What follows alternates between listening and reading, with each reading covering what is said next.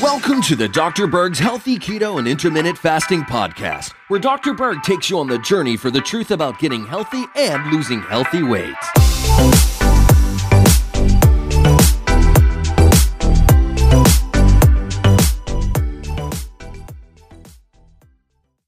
So the question is why is a tomato so empty and flavorless?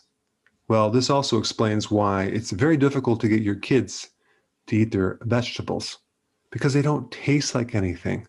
So, is it the lack of nutrients that's causing this problem? Well, nutrients themselves don't have any flavor. So, what is it? Well, a tomato and other plants have hundreds of flavor chemicals, and that's what gives you the flavor. And it just so happens that these flavor chemicals are made from essential nutrients like omega 3 fatty acids, like essential amino acids. And so we do have a direct connection between nutrients and flavor chemicals. Now, why does a food have flavor in the first place? Well, it has to do with survival, a survival mechanism. It's like the plant saying, Hey, I'm over here, come get me. This is where all the nutrients are. And so when you talk about real food, flavor equals nutrients. It's a survival mechanism. It's our way of detecting if something has nutrients in it or not. And within our body, we have this great desire for flavors so we can be attracted to nutrients. Now, unfortunately, since the 50s, the nutrients in foods have just took a dive downward. And so nowadays, when you get this uh, amazing looking tomato at the store, and you bite into it, it's like, okay, where is the nutrients? Where is the flavor? And so there's so many foods nowadays that are bland. Chicken breasts, um, beef, commercial beef, uh, commercial pork, just really bland. Did you know that they actually now flavor meats as well? In fact, the next time you buy some meat at the store, look on the label. You're going to find out they actually had flavorings to meat. Chicken breast has chicken flavor to make it taste like chicken.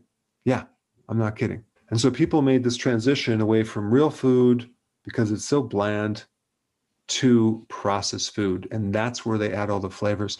This data is from an amazing book that I'm reading. It's called The Dorito Effect. Fascinating information. I highly recommend that you get it. I'll put a link down below. And the thing about Doritos is, I was the guy that consumed massive amounts of Doritos in college and high school because of these amazing flavors. And of course, I couldn't stop eating them because there was no signal back to my brain letting me know that there's nutrients in there. So I kept eating them over and over and over. So we've made this shift in the last 40 years from nutrient dense foods to flavorful processed foods. And this is one of the big reasons why people are overeating because they don't have the nutrients. So, what is the solution? try to get your foods from places like the farmers market or get foods that are like uh, grass fed, wild caught, organic. You are going to get more nutrients and definitely more flavor. Hey, before you go, real quick, I have a course entitled How to Bulletproof Your Immune System. It's a free course. I want you to take it. And here's why. Here's you. Here is your environment everyone is focused on this over here, avoiding your environment. But what about here? What about strengthening your immune system? That's what's missing. This course will show you how to bulletproof yourself. And so you can tolerate and resist your environment much better by strengthening your own immune system. I put a link down in the description right down below. Check it out and get signed up today. Hey guys, I just want to let you know I have my new keto course just came out. It's a mini course. It covers all the basics and how to do it correctly.